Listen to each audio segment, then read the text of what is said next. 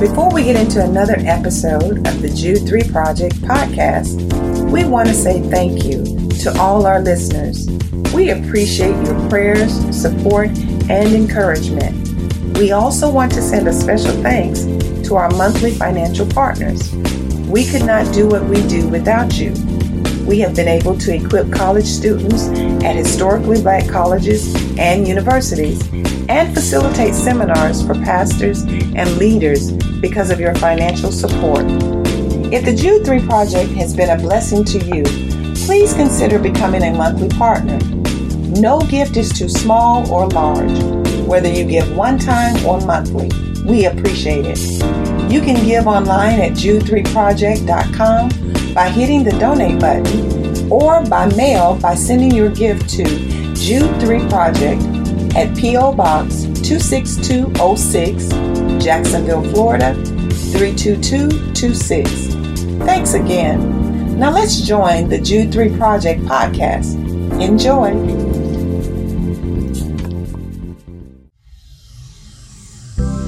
Hello, welcome to the Jude 3 Project podcast. I'm your host, Lisa Fields. I'm the founder of the Jude 3 Project.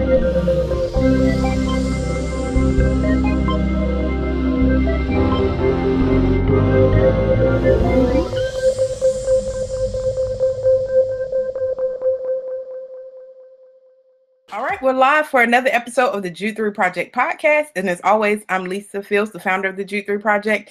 And today I'm so excited to welcome Dr. John Sensbach. Welcome, Dr. Sensbach. Thank you very much. I appreciate the invitation to participate, and uh, uh, and it's an exciting opportunity. Thank you. Yeah, you're welcome. I'm, I'm excited uh, first to have this conversation today. For those who um, don't know who you are, can you just give a little bit of background? Well, um, I'm a professor of history at the University of Florida, Gainesville, Florida. I'm a native of Virginia, and I went to uh, Duke University for my doctorate degree in history, early American history, colonial history. And uh, then after finishing that, I, I, lived in Mississippi for a few years. I taught at the University of Southern Mississippi in Hattiesburg for several years. Then I moved to here to Gainesville in 1998 um, and have been here ever since. So I teach classes in American history, colonial history, religious history, history of the African slave trade, and uh, things things like that. So um, so that's that's what I do. Awesome. Well, I'm excited to have you to talk about this book. I, um, a friend of mine introduced me to this book last week, so uh, I'm excited to be able to get you on. About I was telling him I you were going to be on the podcast. He was like, "That was quick." Um, so, um, I'm excited that you agreed to take this time with us today. Tell our um what in, what made you want to write this book, uh, Rebecca's Revival. Well, let's see if I if you don't mind, I'll just show a, a cover picture of the cover of the book. There it is, Rebecca's Revival, and uh, it's and the subtitle is Creating Black Christianity in the Atlantic World, and it tells the story of a an unknown woman named Rebecca Protten who I believe, was the first uh, ordained woman of African descent in, in the African Christian tradition, uh, at, at, least in the Protestant tradition. Um, I, I, stumbled upon her story uh, years ago and I kind of filed it away and and I thought, well, that, that's sort of an interesting story. And then some time came available, and I and I was able to look into it. It basically it tells the story of of um, the sort of the earliest, the formation of the earliest uh, black Protestant congregations in the New World in the 18th century. And I argue in the book that she was, that Re- Rebecca herself um, was a driving force in the rise of these Christian congregations. We're talking about the 1730s, 1740s. And, and uh, just to explain a little bit about the context of the book, this happened in the, in the Caribbean in what was then a Danish colony. It's now the U.S. Virgin Islands, St. Thomas, St. Croix, St. John, coincidentally, islands that have just been you know, recently devastated by hurricanes Irma and, and Andrew. Um, and, and so this is where she led her Christian revival among the slaves of that, of that population. At the time, it was a, a sugar growing colony, like many of the Caribbean islands were. And she uh, she was herself a slave early in life. She was born in Antigua, and then the records tell us that she was sold as a slave while still a young girl on the island of St. Thomas. And she happened to be um, purchased by a, by a Dutch family. They taught her some of the rudiments of Christianity. They taught her to read. So she had literacy. Uh, she also had the favor of this family that seemed to support her education. They seem to have granted her her freedom around about the age of 13 or 14 or so. And then she uh, she fell in with a group of German speaking missionaries from the Moravian Brotherhood from Germany who came to the island in the 1730s and began preaching among the slaves. They couldn't gain any traction among the slaves, but they did they did make uh, a, convert with with Rebecca. She the records tell us that she uh, was attracted to their message of evangelical appeal. She joined them, and they immediately designated her an elder or a, or a female missionary to go out among the slaves on the island to preach. And she was very successful at recruiting people, especially women, to come in and join the church. And, th- and this, I believe, was what we can say was the origin of the very first uh, Black Protestant congregation in the New World. So uh, I, I uh, came across this story years ago, and I, as I said, I, I, uh, I made a vow to myself I'd go back and look at it in some detail later on. The result was that I was able to go to the Moravian Church Archive in Germany and sink myself into the records there, and I found a lot of references to Rebecca and to the mission that she led and that led me to to want to elaborate on her story in a more full way. So that that's sort of a long-winded explanation of how I got into this. awesome, and I had never heard of of her uh, before. My friend introduced me to the book. I've heard of uh, like Jarena Lee in um exactly in mm-hmm. the, U.S., but I never heard of Rebecca. So uh, this was refreshing um, to meet her, a, a woman that kind of led a movement. How mm-hmm. did she? Is there any record showing how she reconciled um, slavery and her faith? Well, that's that's sort of the central question, isn't it? Um, I got interested in this larger question because because of the the long-standing contradiction that historians have been aware of for a long, long time, and that has been explored by historians and theologians like Howard Thurman, like James Cone, uh, Albert Raboteau, and many others about how it is that that a religion, a Christian religion that, as preached by and believed in by white people, was a religion of racism, of slavery, of racial hierarchy. How did that religion come to be the religion of enslaved people?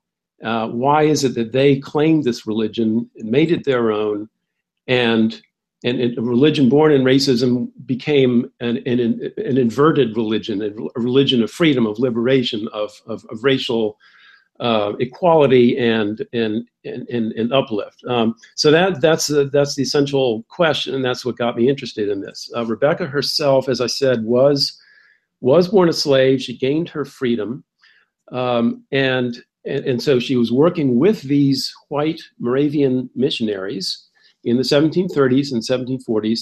They themselves came from this Protestant tradition within the Moravian Church of spiritual equality, outreach to all people, a belief that, that the gospel transcended skin color in matters of faith, but they themselves also, you know, embraced this paradox of Christianity, which is that they also believed in slavery. They came from a tradition of social hierarchy in Germany. They believed that, like most white Christians at the time, that slavery had been ordained by God and that social hierarchy was ordained by God. Some were born to serve and others born to lead, and so on.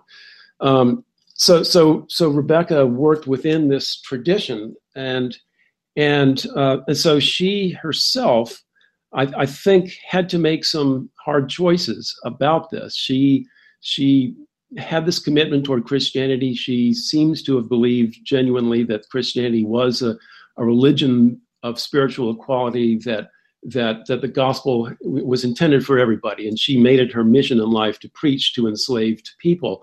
At the same time, the missionaries and Rebecca herself, I believe, came to understand they never would have been able to preach that message in this slave society without being persecuted unless they made some reconciliation with slavery. The, the planters, the government officials would have said, We're not going to allow you to preach here if you preach overtly that, that Christianity is a, is a, is a doctrine of liberation for, for Black people. So they had to make this reconciliation and say, Well, okay, in order for the ability to reach out to the slaves and to preach to them, we have to lay back on the anti-slavery stuff. And but the, that paradox meant that the missionaries themselves, in time, actually bought slaves, bought a sugar plantation, and began producing sugar for the world capitalist market with the same fellowship of enslaved brothers and sisters who were in the congregation were also their plantation workers. So there, the paradox was not resolved. Let's put it that way. The paradox lingered on. But the, then the question remains well, what about those enslaved brothers and sisters? What did they think about this? Well, um, we the, the records are are contradictory as well, but they seem to have embraced this idea that Christianity was and could be a religion that would give them a sense of spiritual equality. It gave them a critique of, of the white slaveholders that they expressed to each other. And, and that critique was that Christianity is a religion for us, that Jesus died as much for us as he did for you, the whites. There are records in here in the Moravian doctrine, in the Moravian documents there that explain that quote uh, enslaved black Christians saying, um, uh, actually uh, going up to white slaveholders and, and accusing them of being unchristian and saying, I'm going to heaven and you're not. And and hmm. that's a powerful thing. That that's a very courageous act. It's a powerful thing. And as we know, that becomes the kernel of this Afro-Christian religion that develops in the 18th and early 19th century. Jarena Lee, as you mentioned, and, and other evangelicals embrace this message that that we the enslaved, we the the forgotten, the abused, the the outcast people of the world are the real Christians, and you, slaveholders, are not. And we may you may be going to hell, but we're not going to see you there. And, and that's that, that was the ultimate message. And so uh, I I make the argument that in this place in St. Thomas, small island in the Caribbean that this early message of redemptive equality was developed and became very influential for later for the development of, of black uh, theological thought among the Methodists, the Baptists, and other groups who adopted a similar way of thinking. Gotcha. Did they use? Did they use? Because uh, when I'm thinking about uh, them, her partnering with the slaveholders to preach the message of the gospel uh, to uh, African slaves, my my immediately goes to Nat Turner and mm-hmm. how Nat Turner was kind of uh, forced to preach a message that kind of they wanted to kind of keep the slaves in check. Um, did they give Rebecca the freedom, or did they kind of uh, restrict her message?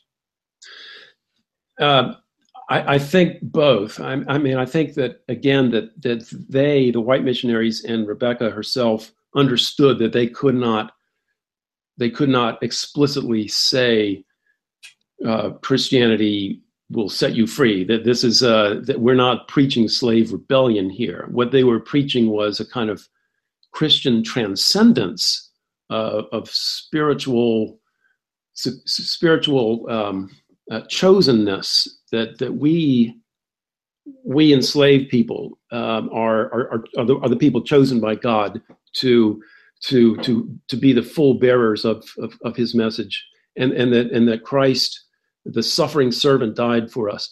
I, so I think in that regard they they were explicit about what Christianity could and could not achieve. They they were they were wary of a this is 100 years before Nat Turner of course but they were wary of preaching a message that could be interpreted as an overt message of slave rebellion and they again they did not want to offend the planters because they knew that they would be thrown out of the island.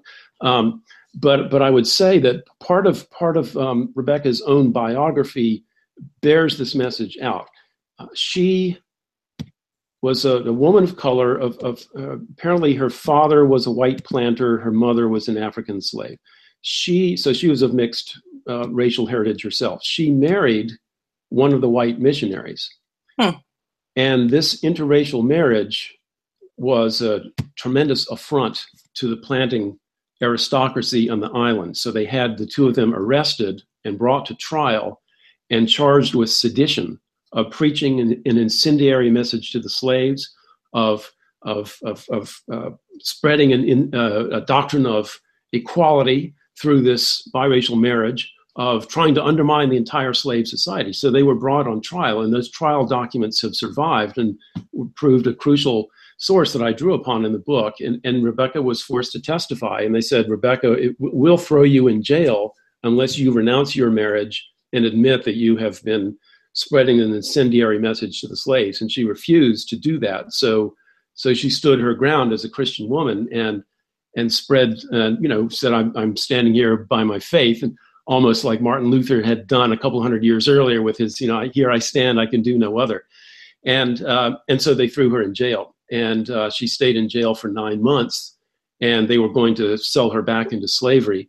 Uh, miraculously, the leader of the church came showed up unannounced from Europe at that point and was able to bail her out of of, of, of jail. But but that does seem to indicate that she and her message were regarded as very dangerous in that society, and and so that that was one of the things that forced the Rebecca and the Moravian missionaries to realize that maybe we need to back off on this a little bit more. So so I, I guess, in other words, it was very much a contingent message on we, we need to reach these enslaved people and and give them a sense that you know that Christianity is for them, but at the same time, we can't encourage slave rebellion, or we'll all we'll all be punished for it. Because mm-hmm. I imagine, as you said, that that produced the the the slavery produced capital and That's um, right. That's right. at the end of the day, they had a faith, but they had uh, more of an interest in protecting their assets than maybe living out their faith in a complete way. Um, it, from from our standpoint, that would seem to be the case, wouldn't it? Uh, from a modern 21st century standpoint, from from their standpoint, they seem to have made a kind of compromise with power that they felt would enable them to preach their message, but at the same time, yeah, it, it would seem to be a doctrine that that embraced or, or at least made a peace with slavery at a time when the, you know they're trying to reach enslaved people. So so again, the question comes back: Well, what about the slaves themselves? Why would they why would they embrace this message why would they why wouldn't they just call the missionaries out on this hypocrisy and say no we're not going to do this and and again i think it's because they they seem to have understood and embraced this message the, the, of what the missionaries were trying to say uh, that you know that the Christianity is this message of redemption that that you are the chosen people and and and that there is a kind of sacred power in this message um, many of the enslaved people that they were speaking to were themselves African. Recent forced migrants come over on the slave trade and and still presumably believing in their African religions, and yet they were some of the ones who were the most fervent in in in, in embracing the Christian faith, which is not to say that they totally abandoned their African religions, but rather that they seem to have seen the Moravian mission as a way to gain some strategic advantages, a chance of, of learning to read and write. Uh, there are many instances of, of people being uh, receiving literacy lessons from the Moravians, and so they and many of them left written messages that they themselves wrote, and and so that's one strategic advantage. Another is that if you if you join the religion of your of your master, you give you you give yourself a basis upon which to critique that master's power, and that seems to have been part of part of the appeal as well. So so what I'm trying to do in the book is to explore the contradiction of this slavery religion thing, but also to ex- to try to explore the question of why the slaves themselves would have embraced it rather than just simply rejecting it out of hand. And, and that's, that's my conclusion is that they seem to have found this religion of, of salvation in Christianity that, that they might not have considered otherwise. Mm. That's interesting. As you were talking, um, it, I was struck by what you said about kind of trying to understand the worldview of the slave owners um, to kind of critique them, uh, understanding what their systems and what governs them um, to be able to say, if I read through this book and see that you're inconsistent um, with what you say you hold to be true, then I have a basis, like you said, to critique you. I think that's something that I've never thought about before, but I think that's that's that's very interesting. Well, if we if we look at some of the famous um, ex-slave narratives like Olaudah Equiano, certainly uh, Frederick Douglass, um, Mary Prince, other other famous narratives that they all many of them uh, have this critique of white Christianity. They they all say, "You Christians, nominal Christians, how can you pretend to be true Christians if you're holding your fellow man and woman in, in slavery. And, and so there's a real denunciation, but then they also say Christianity can have an important message for enslaved people themselves. And, and as we know in, in the antebellum South, that thousands of, of enslaved people uh, worshipped either in kind of clandestine secrecy. Uh, they, you know, they, they coded many of their messages in the spirituals of, of running away to Canaan land and, and so on. And, and so and so this this powerful message survives within slavery for hundreds of years before emancipation occurs. And so we that's that's the essential question is why did it do that? If Christianity, which is simply a, a religion of the slaveholders and a religion of slavery and racism, what was the appeal? And and and so we know that it that it that it survived um, in, in in many many secret ways and you know secret hush harbors and, and, and slave people would you know go out at, at night and have worship services on their own and you know led by their own preachers and Nat Turners and, and other. Even if they weren't rebels at least they were they were preaching this this message of empowerment. And and so so um, that's th- that remains to me the fundamental question is why did they do it? Why did this thing survive? Why did it why was it seemingly so powerful in a in such an oppressive, slave-driven society, what what gave this message of hope such uh, seeming clarity? Mm-hmm. Yeah, that's that's such an interesting question because I think about um, we recently did a, a episode um, on um, the uh, kind of growth of West African religions mm-hmm. in African American context here in in America, mm-hmm. and um, it's interesting because they had the indigenous religion from Africa and they chose to kind of abandon that when they got here. And now there's many who are going back to that. Um, and so it's just interesting the the switch there. Yeah, yeah, that's right. Uh-huh, uh-huh. I mean, it's interesting the kinds of, particularly in this in this uh, context of slavery in the 18th and 19th centuries, where it's such a a powerfully oppressive society that that the the Christianity is one and, and religion itself is is one vehicle with it, it, it provides the opportunity to understand and explore the very difficult choices that people had to make in their personal lives in the faith choices that they made and the way they lived their lives to to deal with that um, how to how to get by how to survive what what are the what are the physical, this, the mental, the spiritual tools that we need to get through this incredibly brutal and dehumanizing experience. And I mean, the, the famous, um, you know, phrase about using the the master's tools to tear down his house and to build your own house. That's, I mean, I think that's part of the equation here is to, um, to this this this powerful sense that Christianity is the religion for me, not in spite of my being enslaved and damned and forgotten, but because I'm enslaved and damned and forgotten. It's my Christianity, it's going to set me free. And that makes you, by definition, an unchristian, unholy person. And I'm, I'm going to lay that out there. And that's a powerful critique. And the slaveholders had to develop their own critique, you know, counter critique to say, well, you know, Christianity is it's it's good because it, it teaches the slaves to be subservient, and we're doing this good paternalistic Christian master thing to to uh, take care of the slaves and be good masters to them, and and so there, there there's it's a powerful intellectual argument that goes back and forth, and and from our perspective, of course, we we like to think that the slaves had the better of it and that their critique was on point. And and and this liberation theology that was hatched hundreds of years ago was sustained and survived for all that time. And and and and so to get at that right in the heart of this contradictory slavery situation is, is still remains a powerful intellectual um, inquiry i think.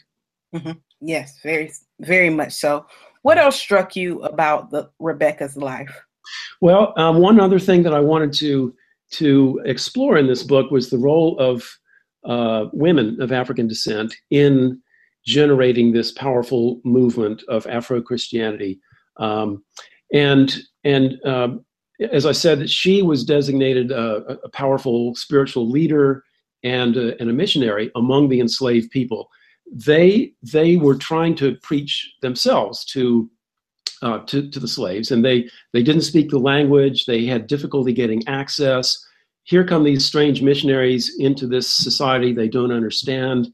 They try to reach out. Their their intentions may have been good, but they try to reach out to these people and they they can't get through. And so and so they eagerly, you know, reached out to Rebecca at the same time that she reached out to them, and they they said, "Look, you have to be our missionary among the women." And because she could speak the language, because she understood what they were trying to do, and she understood where the slaves were coming from.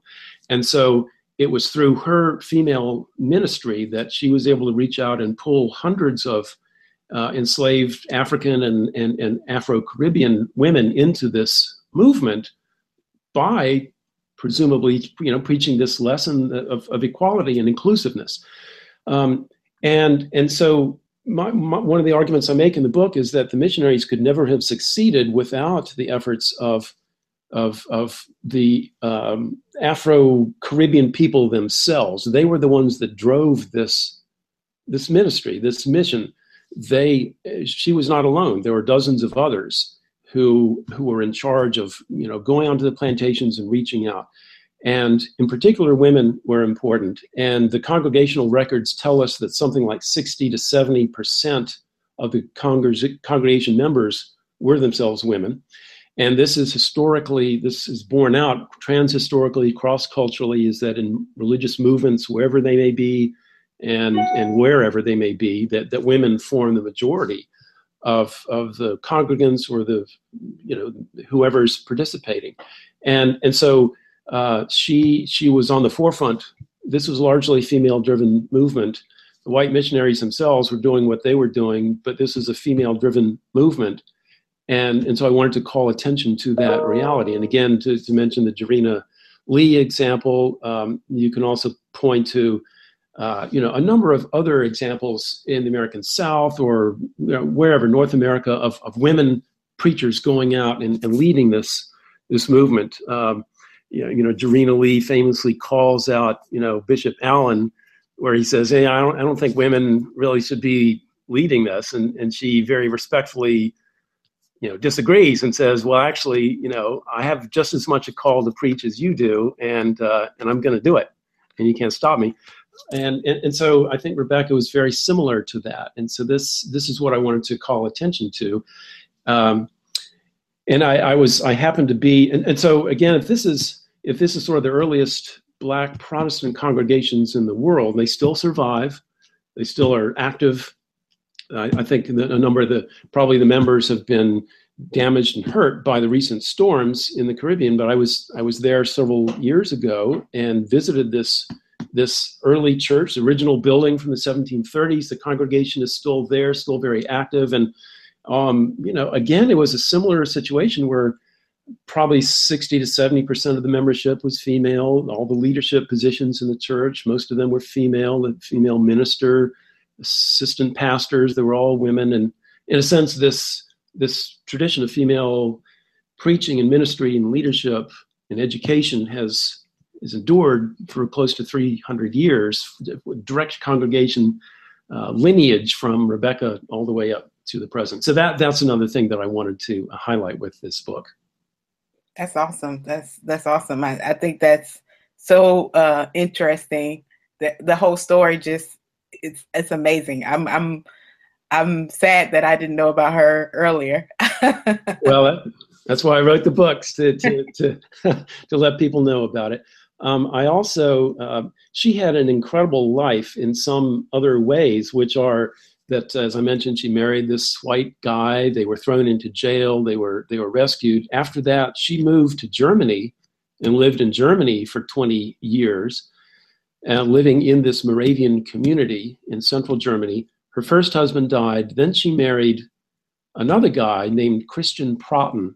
He himself uh, was born in Africa on the on the Gold Coast, uh, an African mother and a Danish father and and and he was brought he was raised in Africa for the first 10 years and then after that he went to Denmark to receive a Christian education in Denmark and then that's so he met Rebecca then and they got married and then they moved to Ghana to to Accra what was then uh, Accra um, uh, for for a mission there in the 1760s and and that's where Rebecca lived out her life and, and died in the 1780s as a as a missionary in West Africa, and and so she had this incredible sort of reverse transatlantic life. You know, where you think of enslaved Africans coming by the millions to to the New World under forced conditions, she represented in a very small way a, a kind of a reverse migration that ended in, in Africa and and where she was preaching, you know, still the gospel up until the very end of her life. And and so um, in, in some ways, it's an extraordinary story of mobility, of, of, of retaining her Christian ideals till the very end, of, of preaching and organizing wherever she went in, in the Caribbean, in Germany, in Africa. Uh, an extraordinary, very unusual life. Yes, that is extraordinary indeed. That's amazing uh, yeah. that she was able to do that. How was she received among men, African men? African men? That's a really interesting question. Uh, African men in in in Africa or in the West Indies or wherever. Indies.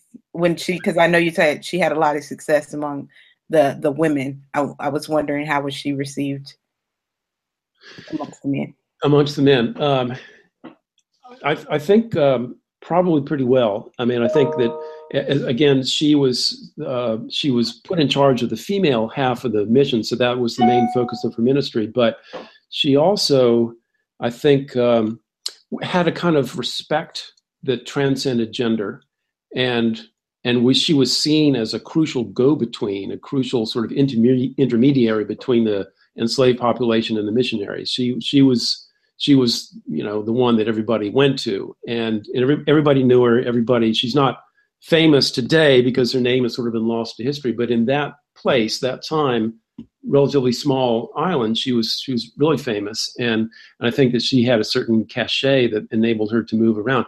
There were other um, African men and Afro Caribbean men who did similar things to Rebecca, going among the enslaved male population and preaching, and so so it was very much a, a ministry that depended, as I said earlier, on the enslaved and free black people themselves going out and, and preaching. Again, the, the white missionaries were sort of, you know, kind of, uh, they were they were um, d- very much dependent on people of color going and preaching among themselves. And in that regard, I think Rebecca had a, a fairly high level of respect for, among everybody. Mm-hmm. And and did she have as much success in Africa that she had in the West Indies? No, no, she did not. Um, they didn't have the infrastructure there. Uh, the the uh, the situation is quite different in that they were stationed in Accra, which was a Danish slave trading center, and so the the main focus of that building uh, it was a castle called Christiansborg. It was it was the main focus of that building was to get enslaved people in and put them on board a ship and take them out. So those were very difficult conditions for Rebecca and her husband Christian to make any kind of progress. They did run a school for mixed race children, children of of Danish fathers and African women. That was the main thing that they did. They they, they ran a school there.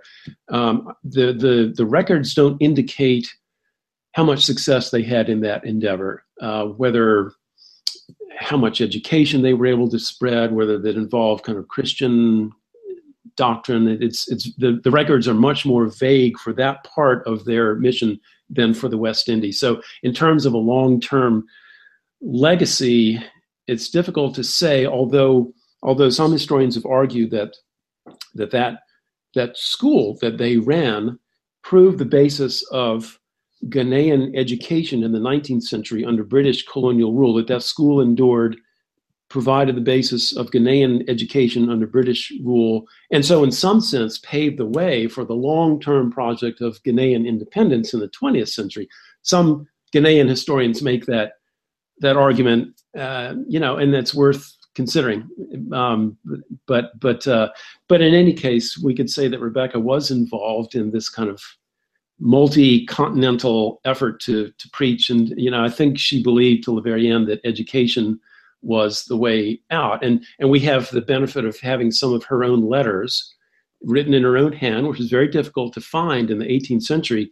Letters written by women of African descent are very rare, and we have several letters that she wrote, and uh, and they were they've been invaluable in in my investigation of this because it they do give some insight into her mindset and why she felt that that she that her life was a test God was putting a test before her and that God had chosen her for some special mission in life and that mission was to preach. And and and so we we find that in her own hand and that's that's an important testimony. Awesome awesome. Well this has been a great interview. I enjoyed this. This might go down as one of my favorites um because i've i've learned so much and I could sit here and talk to you all day about this because it's, it's so much there in her life is really amazing. Um, just hearing you talk about her, I'm excited just to learn more of, about her. Being a woman myself in ministry, uh, I, I